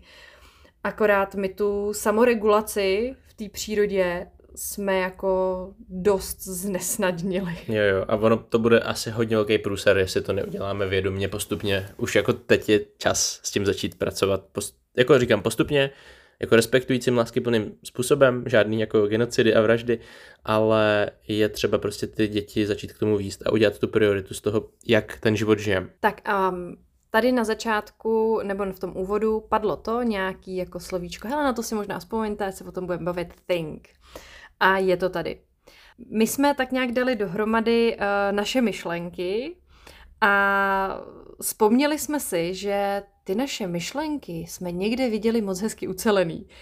A bylo to na uh, farmě té Montessori školy, ve které jako Matěj dělá, se kterými nějakým způsobem jako spolupracujeme a děti to tam měly vyvěšený. A je to vlastně o tom krásně uh, schrnutý, to, jak by ta výchova za nás vlastně mohla uh, mít nějaký jako pravidlo, mít nějaký jako návod, zase nějaký jako kroky, který můžeme následovat. A my vám to řekneme česky a pak vám to řekneme i anglicky, protože anglicky to krásně jako vychází do těch slov jako zkratka. A celý ten princip je, uh, než promluvíš, než něco jako uděláš, tak se zamysli. A má to takových pět krásných jako pravidel. Uh, než něco řekneš, tak si nejdřív jako uvědom, jestli je to, co říkáš, pravda. Druhý pravidlo, jestli je to nápomocný tomu člověku, jestli ho to někam jako uh, jestli mu to někam pomůže. Třetí pravidlo, je to nějakým způsobem obohacující, inspirující pro toho člověka. Čtvrtý pravidlo, je to nezbytný to říct, opravdu to musí zaznít. A pátý, to je moje oblíbený, je to laskavý.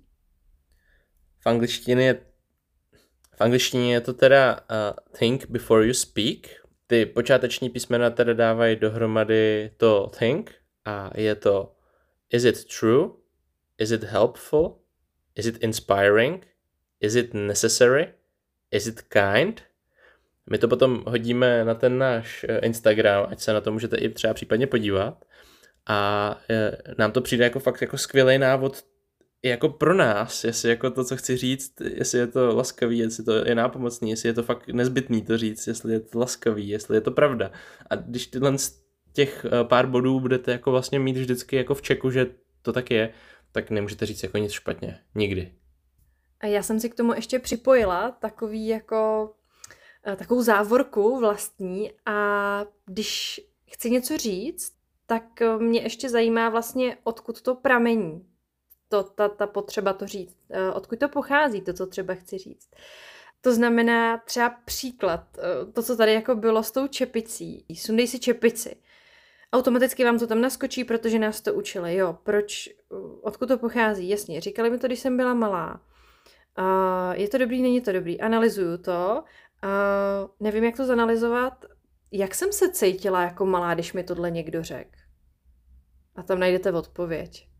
Jo, ve chvíli, já jsem to měla krásně jako ne, k sukínce se nosí prostě punčocháče nebo silonky. Kdo mě zná, ví, že nenávidím silonky. Mě nenavlečete do silonek prostě. A jestli tak, asi musím být bezvědomý. A bude to blbý a bude to těžký. A, a budu vás chodit strašit potom, až si to jednou dozvím. Každopádně uh, tohle je jedna taková pomůcka, která mě um, docela dává smysl a uh, je pro mě taková jako dobře uchopitelná. Pokud přemýšlím nad tím, jestli to vychází ze mě, nebo jestli to je vodně, jako právě převzatý, nebo je to nějaký jako projev toho mýho traumatu, tak uh, odkud to pochází a jak se cítím při tom, když to říkám, jak by se cítila jako dítě, když mi tohle třeba někdo řekl, nebo když by mi to někdo řekl. Takže to je ten taková moje jako dozávorka k tomu. Cílem výchovy je vlastně tvořit jedince, kteří jsou schopni citlivě analyzovat to prostředí a ten systém, ve kterým se nachází a můžou ho pak díky tomu měnit, tak jak je třeba. Jo, to znamená, ty lidi potřebují prostě jako vidět ty věci, které jim vadí a potřebují být schopni s nimi něco dělat a to ta slepá obedience je z angličtiny, že jo, to je to následování, to vám to jako nedovolí, protože vás to prostě jenom furt hází do té role oběti, do té role toho, kdo má prostě jít a dělat slepě ty úkony. tam jde o to, že uh, skrz ty zkušenosti my máme šanci se posouvat a pokud tyhle programy budou moc silný, tak to prostě nejde a nepůjde. Dejte možnost v té výchově spochybňovat eh, těm dětem ty pravidla. To neznamená, že byste je měli nechat jako dávat ty pravidla jako do nějaký jako nesmyslný míry nebo nějaké jako úplně rušit. O tom to není. Ale jako fakt se zamyslete nad tím, pokud dítě jako přijde v té fázi od těch 6 do těch 12 a samozřejmě i starší nebo mladší a bude mít takovou otázku, proč něco děláme tak, jak děláme, tak mu to vysvětlete. Dejte mu šanci se jako spolu podílet na té změně, pokud to fakt nedává smysl, to, co dítě říká, tak mu řekněte, jo, máš pravdu, já jsem nad tím prostě nikdy takhle nepřemýšlel, pojďme to udělat tak, jak navrhuješ. To dítě potom bude mít pocit, že je opravdu součástí toho všeho a nebude prostě jenom pod nějakým diktátem nadvlády, která vlastně ani není vaše, protože dost často je to prostě jenom zase ten váš táta, ta vaše máma, jejich rodiče, předkové, který s tímhle přišli, jenom protože někdo někdy řekl, no takhle to prostě budeme dělat a vy jste z toho zatím nevystoupili. Zatímco když to teď uděláte, a třeba už to spousta z vás dělá a je to super a skvělý, tak opravdu máme šanci ten svět jako měnit k lepšímu a opravdu máme šanci eh, to posunout pro všechny a tvořit vědomější, spokojenější lidi. A jako nikdy vás nikam nedostane dávat někam zbytečný tlak. To je jako jistota, pod kterou se vám podepíšu klidně. To, co je ještě důležité, je určitě si zvědomovat ty správné hodnoty, na čem fakt jako záleží. Jestli záleží na tom, jestli na ten štědrý den jsme všichni narvaný v punčocháčích a košilích a kravatách, nebo na tom, jaká ta atmosféra tam je. Protože já vám můžu zaručit, že my jsme byli slušně oblečení všichni a v šadičkách a ne, že by měl táta teda oblek, ale byli jsme všichni jako slušně oblečení ale ta atmosféra toho vánočního dne stála úplně za pendrek. Jo, takže to jako o tom nebylo. A teď jako stála ta atmosféra za pendrek a k tomu jsem ještě byla narvaná do těch punčocháčů. To je prostě moc, to je zbytečný. A je dobrý jako o těch hodnotách mluvit. Zase, hodnoty jsou jako subjektivní věc. Každý z nás eh, jako vnímá tu hodnotu někde jinde ale asi se shodneme na tom, že to, co člověk nosí uh, na sobě, nebo jakou barvu mají jeho vlasy, nebo to, jestli je něčím jako unikátní, nějakým obrázkem na kůži, nebo někde nějakým piercingem, nějakou naušnicí, asi úplně nebude vnitřně vypovídat o tom, jestli se vedle něj budete nebo nebudete cítit dobře z hlediska toho lidského já, který prostě by mělo být to důležitý. Já znám spoustu lidí, kteří chodí slušně v oblečení, uh, jsou to vysoce postavení lidi a jsou to lidi, se kterými já se nemám vůbec co říct, protože jejich hodnoty jsou jako na míle vzdálený těm mým. A pak jsou lidi, o kterých spousta lidí si jako pomyslí, ty to musí být jako špatní rodiče, to jsou feťáci, protože mají prostě dredy, protože jsou prostě zvláštně barevně oblečení a já nevím co všechno. A, nebo nedej bože, jako jsou hodně potetovaný. A fakt se jako setkávám s tím, že ty lidi jsou jako naopak skvělí rodiče a skvělí lidi, se kterými se dá nádherně povídat, protože skrz tohle to svoje uh, sebevyjádření mohli uvolnit ten tlak. Uh, zase, není to jako dogma, neznamená to, že člověk, který je potetovaný od hlavy k patě, tak je prostě skvělý a úžasný, to neříkám v žádném případě.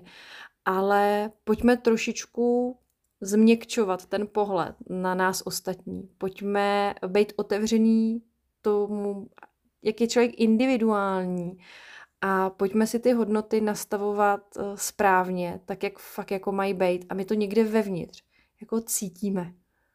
To, co je to správný, to, co je to důležitý. To, že nám to ego tam občas posílá něco jiného, protože eh, to byl ten člověk jako učený, protože ho tak jako tlačí ta společnost, vyprdíme se na to. Pojďme být upřímní nejdřív sami k sobě, ať potom můžeme být upřímní i k těm kolem nás. No a už jsme teda v závěru poslední části našeho podcastu, aspoň této epizody teda. A určitě si říkáte, je, to je škoda. Ale nebojte se, budou další epizody.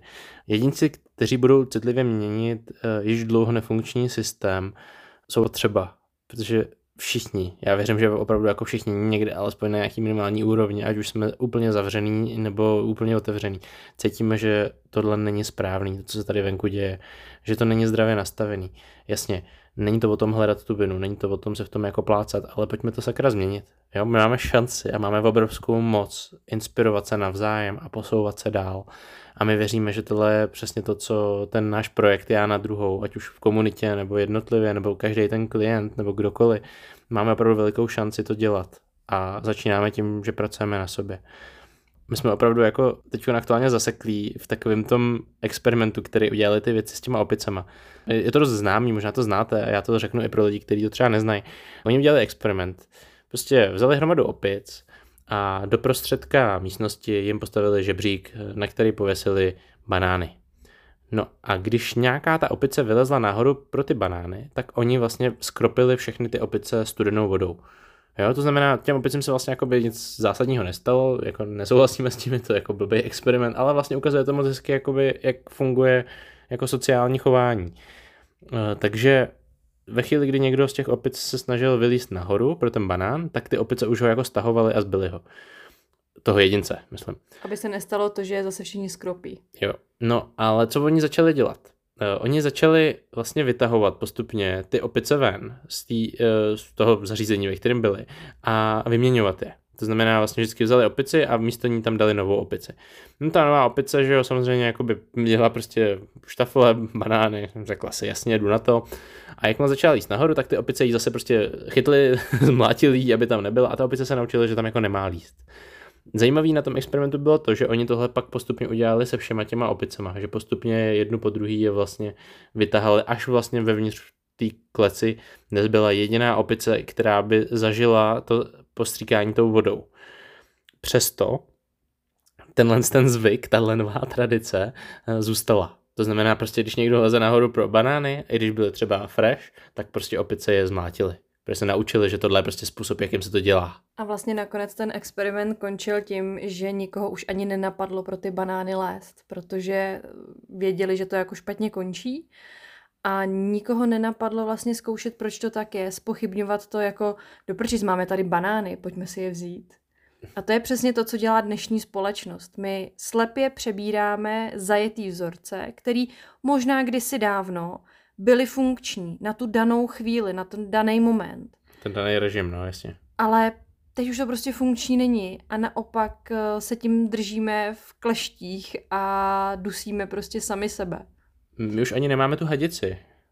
Jo, my už prostě jenom víme, že tam nemáme lézt. Jo, my už jako nežijeme v režimu, kde by ta hadice byla, takže prostě to, na čem to jako stálo, už je prostě jako pryč a to je hrozně důležitý, začít se jakoby to uvědomovat. Jasně, byly to opice, jasně, prostě nemohli si to vysvětlit logicky, protože nemají takovou kapacitu přemýšlení jako my a pravděpodobně si to ani nemohli jako u toho sednout večer u toho ohně a říct si, hele, prostě proč to děláme, prostě já myslím, že ty hadice už prostě nefungují. Tak to otestujeme prostě nějak bezpečně, prostě zkusíme to. Já to, to všechno tam samozřejmě jako nejde.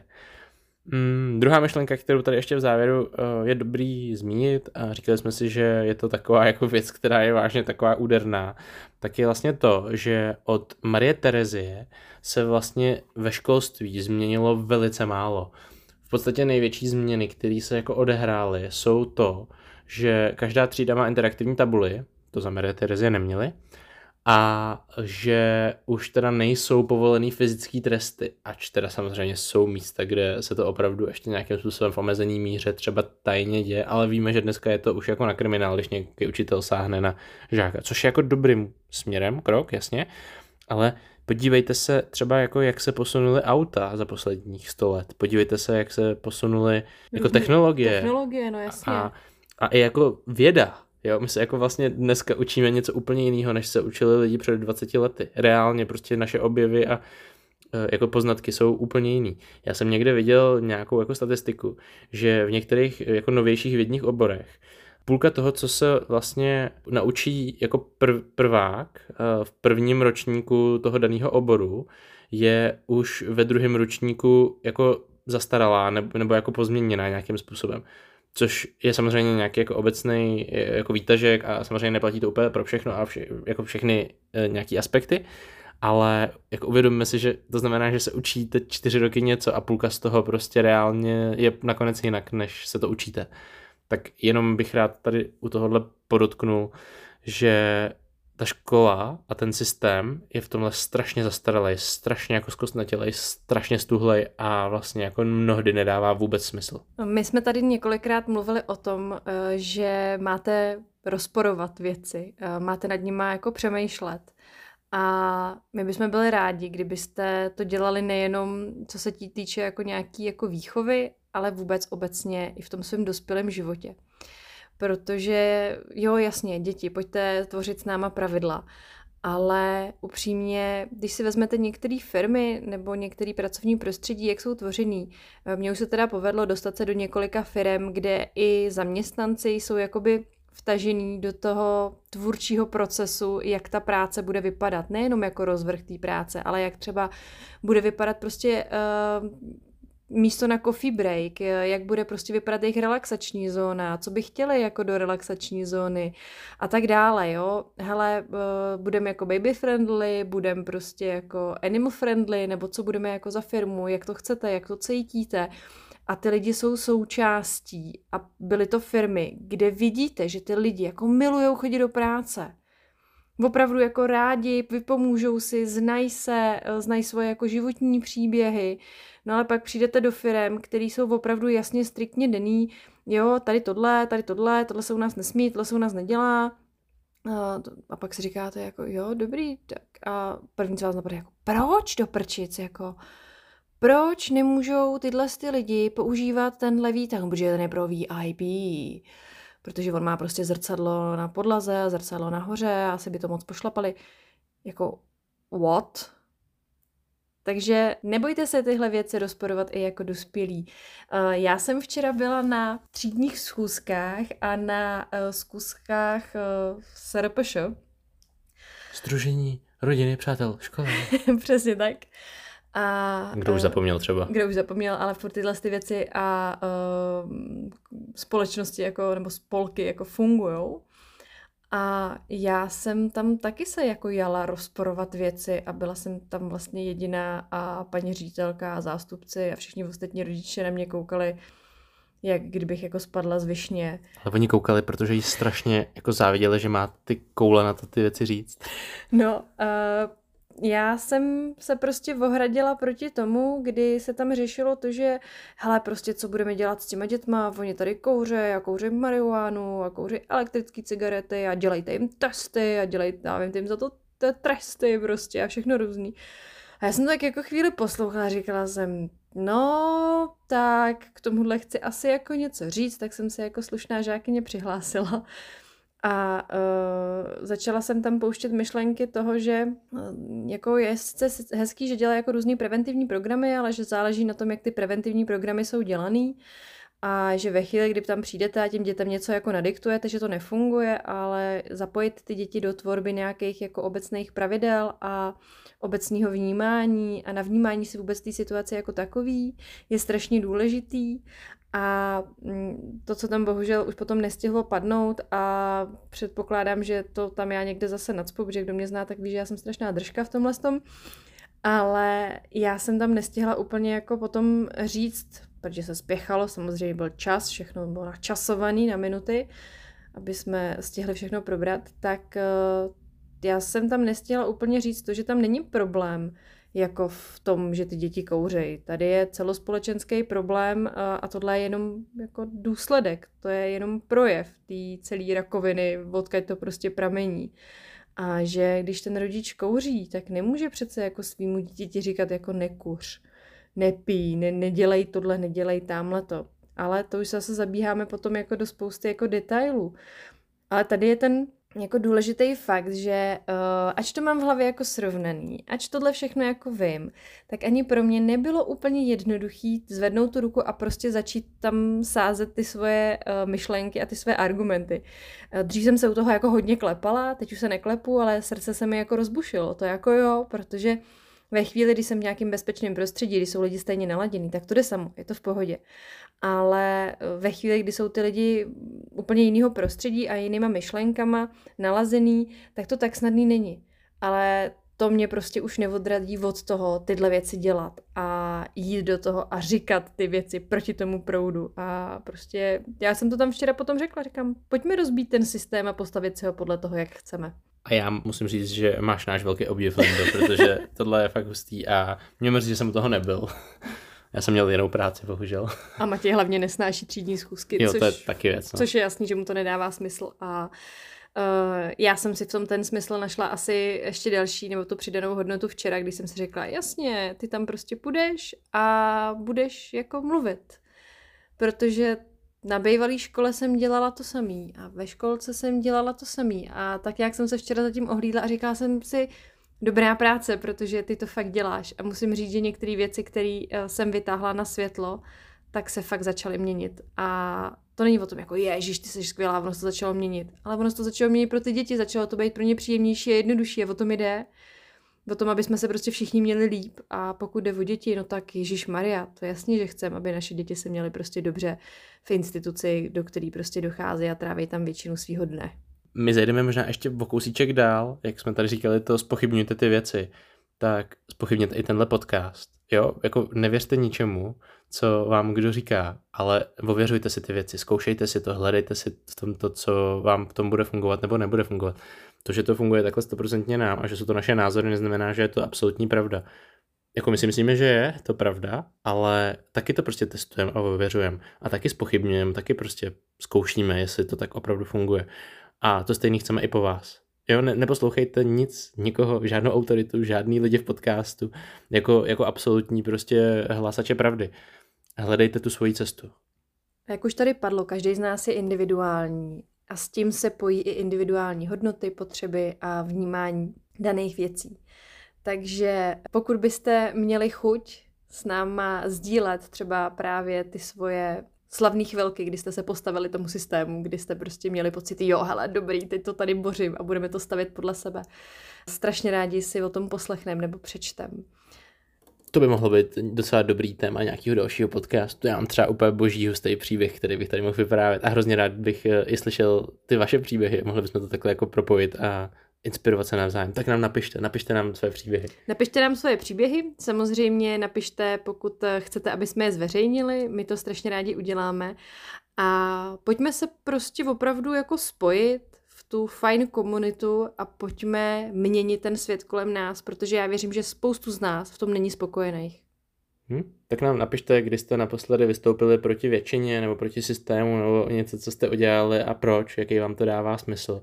A víte co, aby to bylo ještě jednodušší, kdyby třeba se někomu nechtělo napřímo, tak já pak vyhodím, až vyhodíme tuhle tu epizodu, což je v tuhle chvíli pro vás, když to slyšíte, tak vyhodím takový ten anonymní dotazník, kde můžete přispět nějakým tím příběhem klidně anonymně, kdybyste chtěli, tak je to na vás. Tak jo, a to je od nás tentokrát všechno. My vám chceme ještě jednou moc poděkovat za to, že jste si poslechli tenhle díl podcastu. Samozřejmě moc děkujem za to, že nás poslouchá čím dál tím víc lidí, že hodně ty naše podcasty začínáte sdílet mezi sebou, což je skvělý. Sdílejte dál, pokud vám to dává smysl, nebo sdílejte dál, pokud řeknete, hele, tyjo, tyhle dva blázni tady prostě říkali tohle. Chceme otvírat diskuze, chceme lidi zbližovat, ať už je to uh, proto, že chcete poslouchat společně, nebo chcete se navzájem inspirovat, tak určitě budeme moc rádi, když nám budete posílat nějaký zpětný vazby. A kdo ještě neviděl, tak vás poprosíme, aby jsme měli i my od vás nějakou zpětnou vazbu, třeba úplně anonymní, tak vás poprosíme na Spotify, můžete náš podcast ohodnotit. A čím víc lidí ohodnotí náš podcast, tím větší je potom dosah a tím větší je to šíření těch myšlenek. Takže pokud je s náma sdílíte a souzníte s nima, tak směle do toho. Máme přes 3000 poslechů, ale jenom nějakých 14 hodnocení. Tak nám taky pojďte ukázat nějakou tu love a my budeme za to strašně moc rádi. Tak jo? Hlavně ty lajky lidi, hlavně ty lajky. O tom to je, že jo? Jsou ty hodnoty. tak jo, trošku odlehčení nakonec. Každopádně my vám moc děkujeme, přejeme vám krásný zbytek dne či noci, záleží na to, kdy to posloucháte a mějte se krásně. Ahoj. Ahoj.